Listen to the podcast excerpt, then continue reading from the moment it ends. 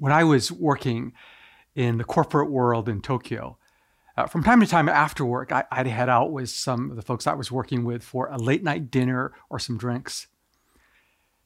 As you may know, given the polite and highly restrained nature of Japanese culture, one of the few places where a Japanese businessman can really say what's on his mind and heart is when he's drinking a lot of alcohol. In fact, if he's drunk, he pretty much gets a free pass in terms of what he says. I remember uh, that I would be at the subway station in Tokyo occasionally around midnight, and I would see someone so drunk that his coworkers were standing on either side of him, uh, holding him up literally by his belt, and then carrying him onto the subway train. According to a study done by the American Psychological Association, our brains tend to mispredict what will bring us a sense of relief. And so, for example, there are many people who believe that drinking a lot of alcohol or taking drugs will make them feel better. Or they sense that going on a shopping spree or spending time playing video games, surfing the internet, watching TV or movies for more than two hours will make them feel better. But the data tells us that while these activities may give us a temporary lift because they release some dopamine in our brain, they actually tend to leave us feeling more anxious and even in some cases a little depressed. The American Psychological Association study also points out that ironically, our brains tend to underestimate the activities that can really give us a longer term lift. Uh, these activities include things like exercising, playing sports, going for a walk, gardening, spending time with family, friends. These sound so ordinary. Or praying and meditating. These sound so everyday. And part of the reason these activities have a greater power to lift us up for longer is because they're more active and they release serotonin in our brain. But if we believe in God, the activities of prayer and meditation are especially powerfully restorative because they foster an encounter with us with none other than the living God. And so today, as we continue this little series called Survival Habits for the Soul, we're going to be looking at the survival habit of prayerful meditation. Now, I know that some people associate meditation with, say, Catholics or the New Age, or they say it's something that people on the West Coast do in cities like Vancouver and San Francisco, but not sensible people in provinces like Ontario.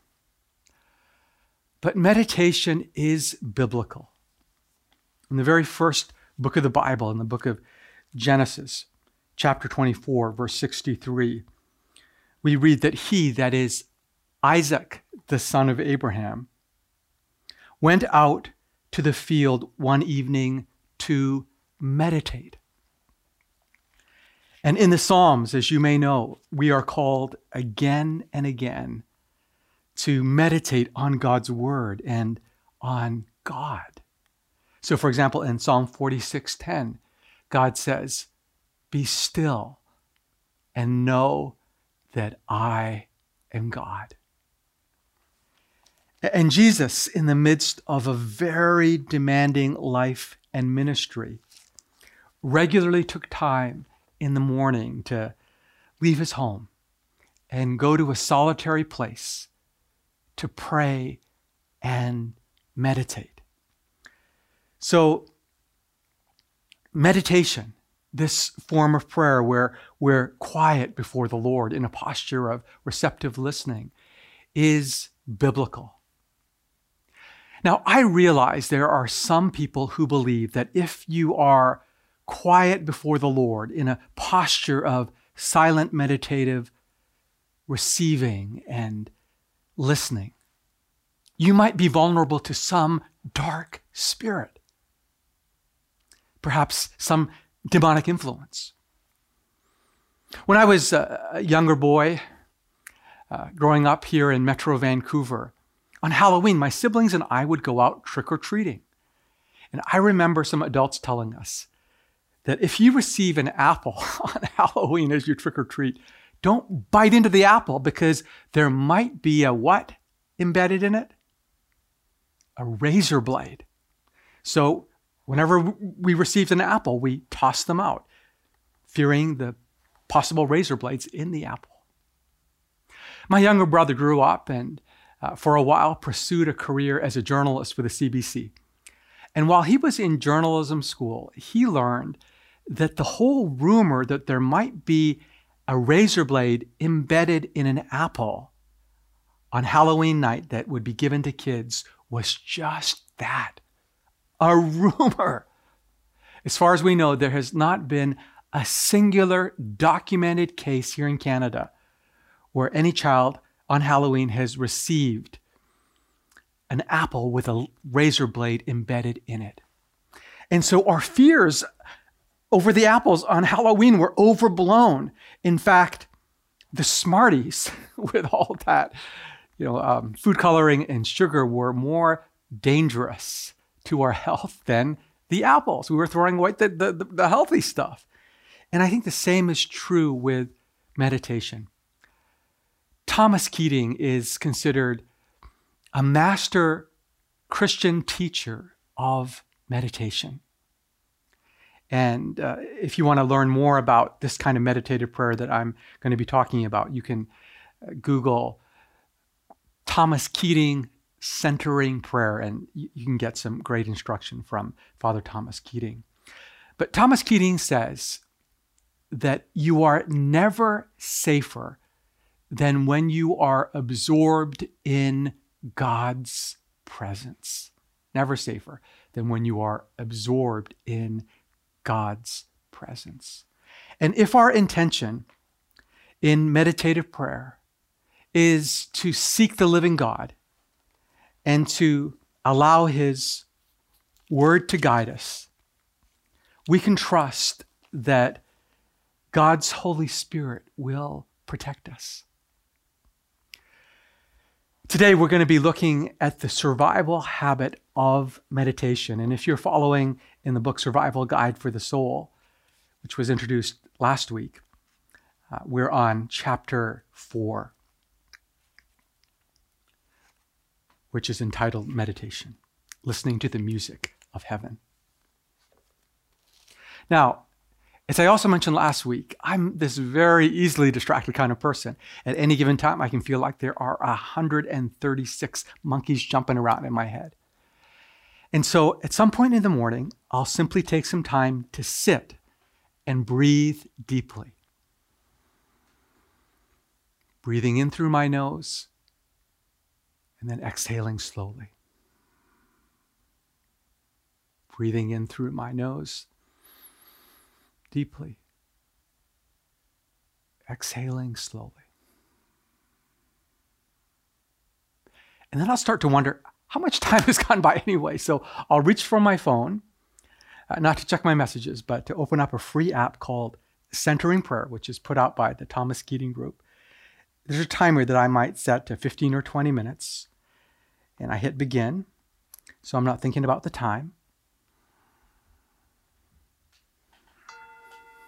Uh, a chime sounds as though I were in a monastery praying and being summoned by a bell.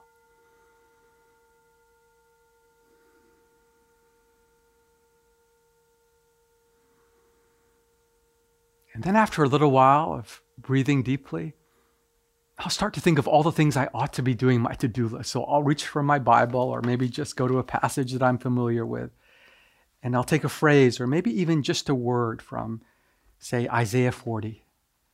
And every time my mind wanders, I'll say the word wait, as in wait on God. Wait. Breathing in deeply, exhaling slowly. Be still and know that I am God. Breathing in deeply, exhaling slowly. Be still and know that I am God. As I mentioned last week, and if I can review here for a moment, uh, I mentioned that uh, I, I, live here in Vancouver, and we're not that far from the water. And uh, I talked about how I love being on the water, kayaking or on a friend's sailboat. And uh, there have been times when I've been out at sea, as I spoke of, where um, I've seen salmon jumping out of the water, rare occasions where I've seen dolphins or whales. And there are times when I am seated in God's presence and I feel upheld by the beautiful mystery that upholds the whole world and upholds me as well. There have been other times when I've been out at sea when I've seen a styrofoam cup bobbing up and down on the surface of the water, an empty Coke bottle or some oil. And there are times when I'm sitting in silence and anxiety rises up within me. A feeling of frustration or anger, a feeling of envy towards someone, perhaps a painful memory. And I'll lift these up to God in prayer, and I'll feel lighter, I'll feel freer. And when the 15 or 20 minutes are done,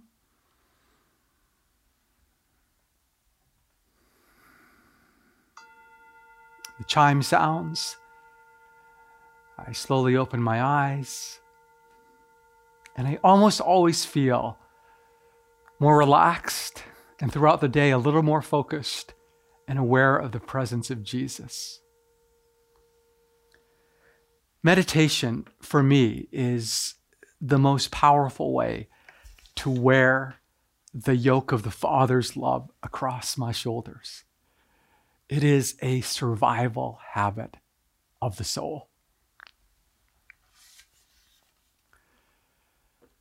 Now, Jesus, as we saw last week, said, Come to me, all you who are weary and heavy laden, and I will give you rest. I will rest you.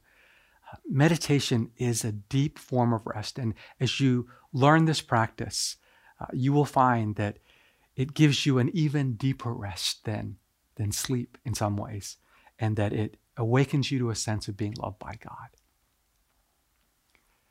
Kelly McGonigal is teacher of psychology at Stanford University.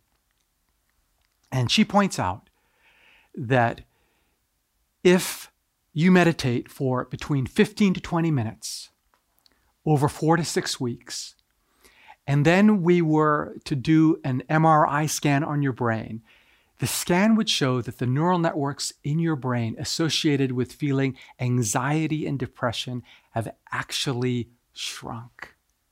Amazing. And so, meditation makes us less depressed and more joyful. And this is especially relevant during this pandemic, as more people are reporting feeling anxious and depressed. Here in the province of British Columbia, where I live, uh, the Blue Cross has reported that before the pandemic, 19% of people here in BC were saying they were concerned about their mental health.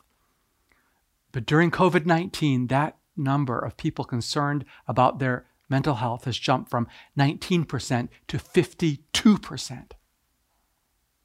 What about the province of Ontario?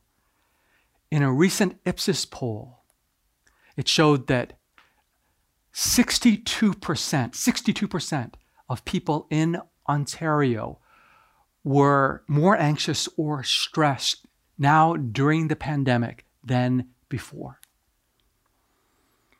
And, there have been times when I have woken up during this uh, COVID season and I feel melancholy. Uh, there have been times when I felt a t- touch of depression as I've thought about someone in our community who has lost their health because of COVID 19, as I've thought about someone who's lost their job. And each morning I, I, I, run, I do a little run through our neighborhood, and then I'll engage in some of this meditative centering prayer. And it's not like at the end of this time, I'm always feeling like I'm on top of the world but I always feel uplifted. I always feel energized. And this practice has the power to make us less depressed and, and, and more joyful. And, and we're called to be joyful in every circumstance. Not that we're always feeling on top of everything, but this is a joy imparting kind of practice. Meditation is also a practice that can help us better regulate our emotions. And so, again, uh, MRI scans show that people who regularly meditate have literally a thicker anterior cingulate in their brain. That's the part of our brain that helps to regulate our emotions. Uh, so, some time back, uh, I was uh, tutoring our son, who's now 12 years old, uh, in math, and for some reason, he wasn't getting the equation as fast as I was hoping he'd get it. And I was feeling frustrated and, and, and worked up. Eh, but I reminded myself, but you meditate. And so I, I wasn't as overly reactively angry as I might have otherwise been. Still, I overreacted and I had to apologize. But this kind of meditative practice makes us less reactively angry as it helps us regulate our emotions. And scripture says, be like God, be slow to anger, be patient, be abounding in love. And so, this kind of meditative practice can make us more joyful, less reactively angry. And amazingly, according to the science, this kind of meditation can reverse or slow the effects of aging as neuroscientist Dr. Andrew Newberg, who teaches out of the University of Pennsylvania, points out, along with other scholars. So, meditation practice, according to the, the neuroscience, helps to make us more resilient to stress. Uh, you've probably heard the expression, maybe you've said it yourself uh, boy, that experience was so difficult. It took years off my life. Uh, that's not just a figure of speech, that can literally happen. But meditation makes us more resilient. Meditation also prevents the deterioration of our telomeres. Our telomeres are the caps at the end of our chromosomes that affect how our cells age. They are like the plastic tips at the end of our shoelaces. They, they protect the end of our chromosomes, affecting how our cells age.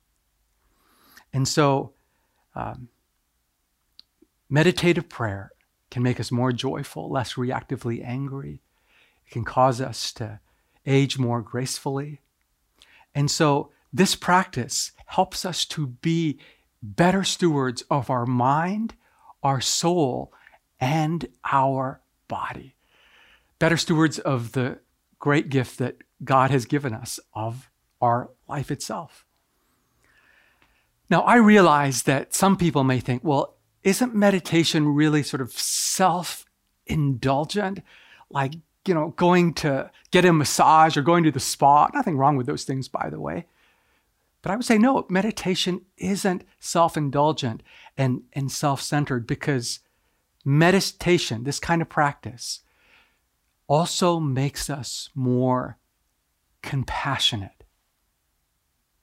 Dr. Hillary McBride is a friend of mine here in Vancouver. She's got a, a PhD in psychology from UBC, she's a clinical counselor.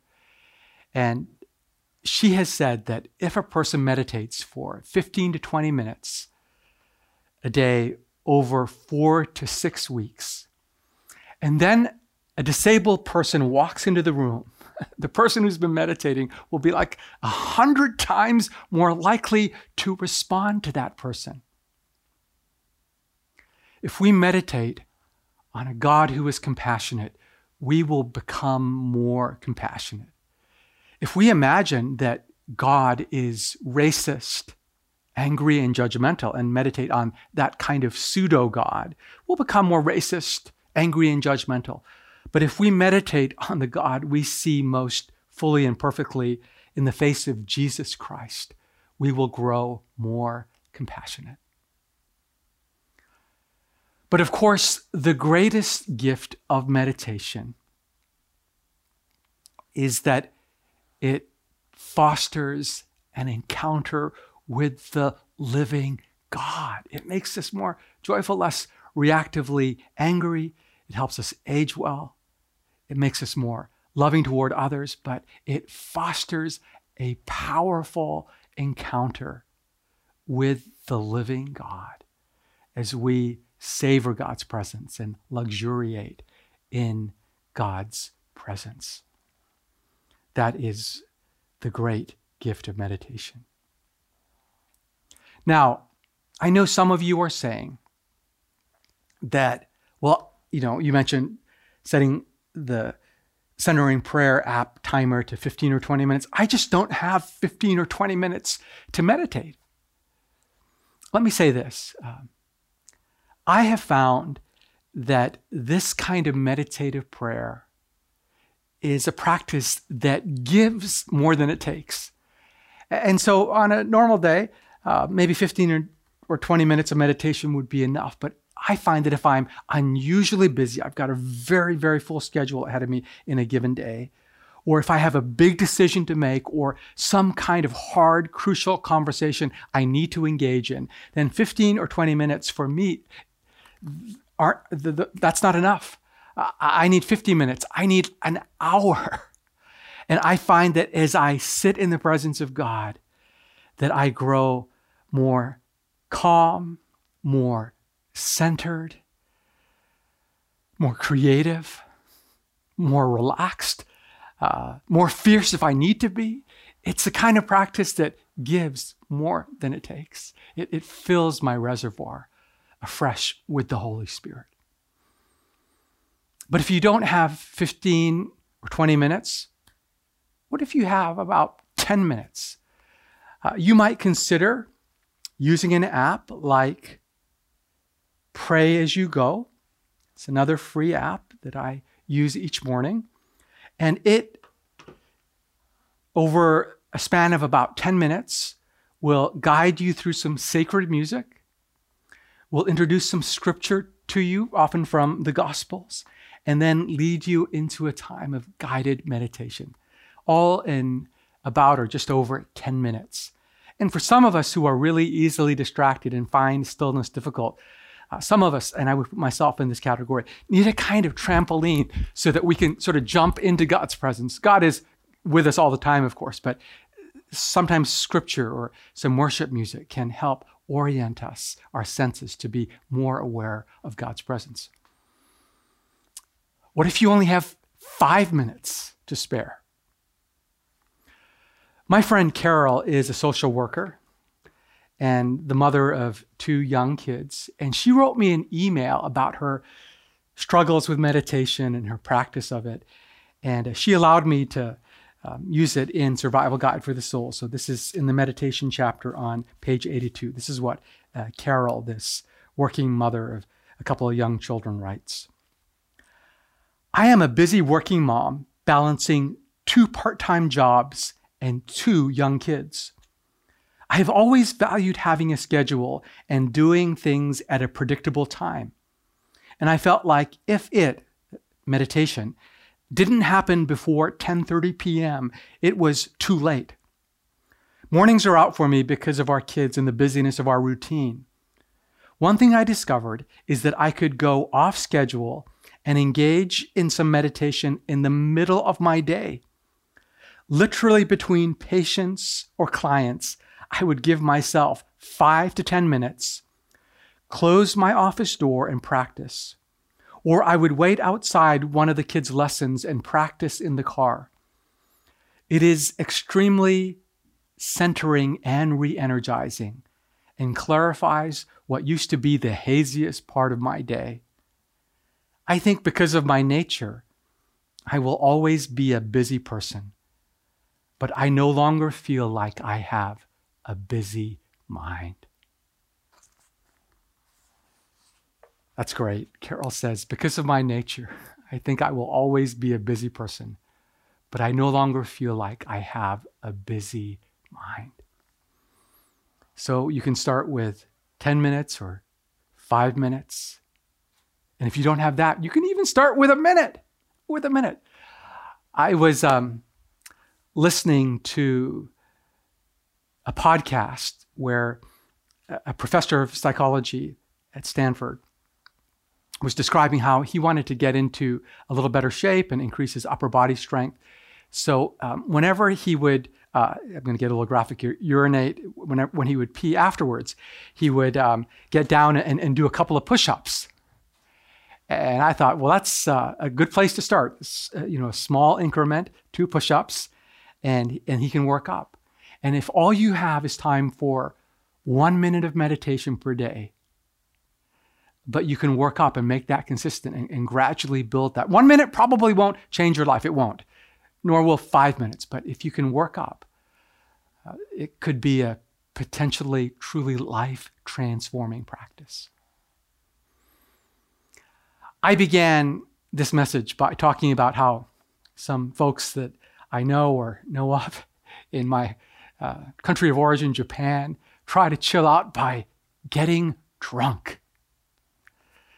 The apostle Paul in Ephesians 5:18 points us to an even better way.